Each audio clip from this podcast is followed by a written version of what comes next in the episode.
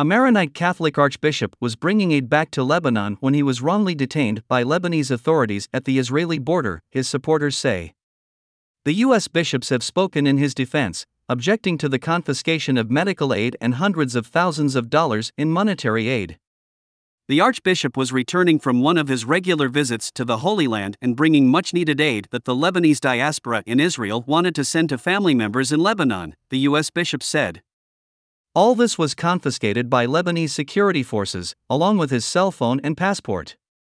The Maronite Catholic Church is the largest Christian group in Lebanon, where Christians make up almost 35% of the country's 7 million people. An estimated 60% of Lebanese are Muslim and are about evenly split between Shiite and Sunni adherents.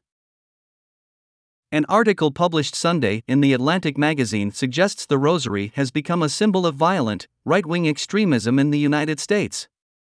The author's contention was based, in part, on his observations about the use of the rosary on social media and rosaries sold online, such as those made from bullet casings. The article set off a frenzy of reactions among Catholics, ranging from amusement to grave concern over what some see as anti Catholic sentiment, and experts told CNA that the rosary has no connection to physical violence. The rosary, first promoted by the Dominican order by the 16th century, is a form of prayer based on meditations on the life of Christ. The beads are a tool to help keep track of prayers that are recited before and the meditations. Since 1571, popes have urged Catholics to pray the Rosary. In doing so, they have often employed military terms. More recently, Pope St. John Paul II, Pope Benedict XVI, and Pope Francis have recommended the Rosary as a powerful spiritual tool.